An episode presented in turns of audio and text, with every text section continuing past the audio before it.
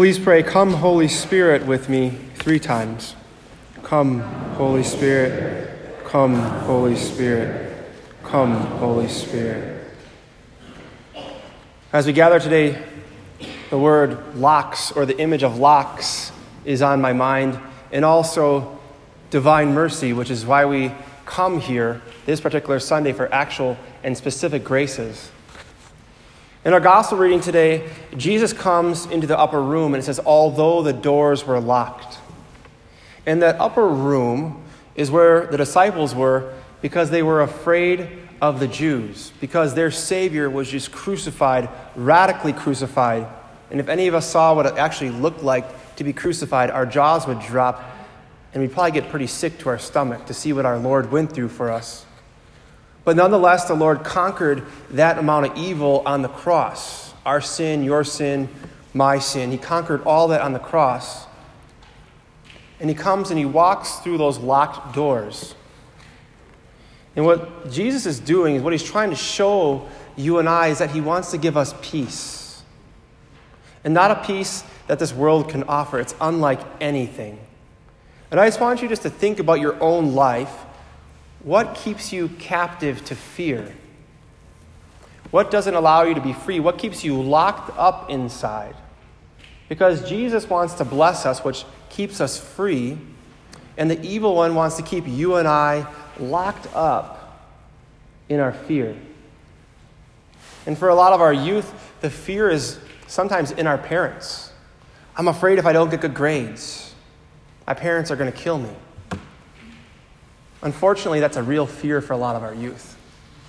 And our youth aren't more afraid of the healthy things, having a healthy fear of the Lord, which is, I know God loves me so much, I don't want to displease Him because He's forgiven me. He's given me peace that this world can't offer.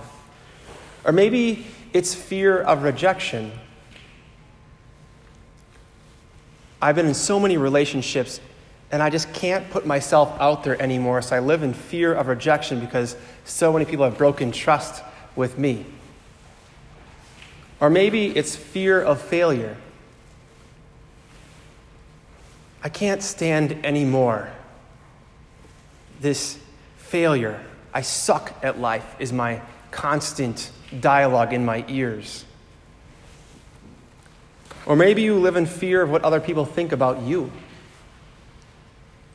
oh, I, I, can't, I can't go to that event because so and so is going to be there and I know what they're going to say about me. But I'm not more aware of and focus on what the Lord wants. And there's all these fears. And maybe it's you, you, you struggle with fears of even looking at the scale in the bathroom. And you think, if I don't hit this weight, I'm never going to be at peace. Or you, or you have just different fears that just arise all the time. And it's not giving you peace living in fear. When the Lord comes into the upper room and he, comes, he wants to come into your life and my life, and he wants to figure out what that lock is around your heart or around your mind that doesn't allow you to freely serve and choose the good always, which is mercy. And Jesus comes in the upper room, but not does, it, not does he just come in the upper room with the disciples 2,000 years ago. He wants to come into your heart and my heart today. And He wants to speak to your fears, those things that keep you locked up, those things that keep you bound. And He wants to say to you, Peace be with you. And then He wants you to look at His wounds. Remember what He did for us just a week and a half ago, going to that scourging at the pillar, and then being scourged so much that he barely had any flesh on his body. But nonetheless, he did it for you because he wants to give you this peace. He wants to set you free. And we're only set free through the blood of Jesus. And he's offering you this deal today to say that my peace, my cross, is the key to unlocking your fears. Those lies that you believe in that it's there's no way that Jesus could forgive me if he really knew me. You know, if I really go to more parish events, they're going to judge me. I'm afraid of being embarrassed because I don't know anything. I don't know my faith that well. And the list goes on and on, and the Lord wants to relieve us of that, but He wants to know us what His peace costs. You look at His wounds, and you see His wounds. And then a week later, from Easter, which is where we arrive in our gospel, there was one person who wasn't there in the upper room, and that was Thomas. And maybe even asking yourself, what makes you doubt God's goodness? And I, and I, and I get it.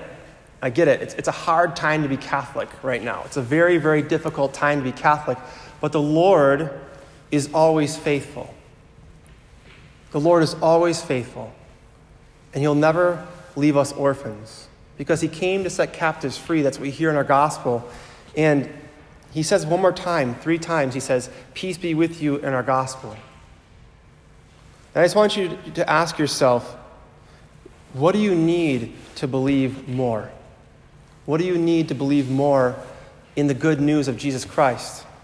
And today, maybe that one thing is, and I just want you to kind of shift from that image of a lock to the image of Jesus and the image he gave to St. Faustina in the 1930s. And maybe you've never heard of this divine mercy message.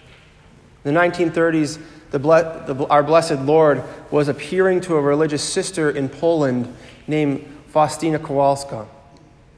And he appeared to her like this. And a lot of times when she would pray in front of Jesus in the Eucharist, she would see these rays coming from the Eucharist, red and white. And he, he kept telling her, People don't know about my mercy. People don't know that as I desire to bless them. That's why his hand is raised in this image. The first thing that Jesus wants to do is bless you and give you peace. So, whatever you're, whatever you're bound with, whatever those locks are, the first thing he wants to do is he wants to bless you why his hand is raised. But then, if you look even closer, one of his feet is in front of the other foot. And the reason why that is is because he initiates his peace for you and I. He's always, as we hear in Revelation 3:20, he's always knocking at the door of your heart and my heart. And he wants to draw you in, which is why his left hand is pointing toward his chest. He wants to draw you in to the depths of his mercy. To know that there is not one sin that you can commit that he cannot forgive. There is not one sin that you can commit that he cannot forgive. Not one. And he wants to draw you into that truth through, his, through our baptism, which is why the color white is there. Which, and we're, we're back in right relationship with Jesus through confession. And the red represents his body and blood, which is the Eucharist. He wants to feed us with himself. He wants us to know that no matter what you and I are going through, no matter what, He's with you. And He doesn't want us to live in doubt, He wants us to live in peace and faith in Him. And His mercy is backwards compared to how we think it should be. Just last week, we heard about the Sri Lankan bombers people who did grave evil to Catholics in Sri Lanka. And what the message of divine mercy says, it says, those who, are, those who have the greatest sin have first right to my mercy. Just think about that for a second. Those who have the greatest sin, the most grave sin, the most nasty sin, have first right to my mercy. Why? Because they need it the most. And our world says, no, they don't deserve it. But our Lord, He is a passionate lover. He's a passionate, He's passionate for souls. And He'd rather give them His mercy than see them go to hell. He'd rather give you His mercy than you go to hell. And on this Divine Mercy Sunday weekend, it's the good news of the gospel, and we need to remember that our Lord comes to us to first of all bless us, to unlock whatever we live in fear, whatever gives us doubts in our hearts. He wants to draw us into the depths of His heart. And this particular weekend, if you go to confession between 12 and 3, we offer this at St. Wenceslas tomorrow.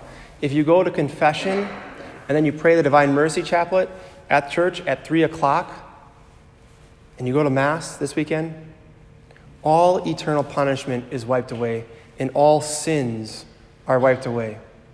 That is the message, that is the promise of divine mercy.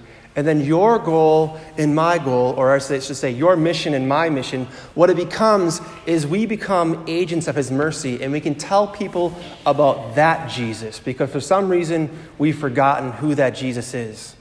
That He breathed on His disciples in the upper room. He gave them the gift of the Holy Spirit and He said, Those whose sins you retain are retained, those whose sins you forgive are forgiven. That means He gave the apostles the gift of confession, the first sacrament after the resurrection, was full of mercy.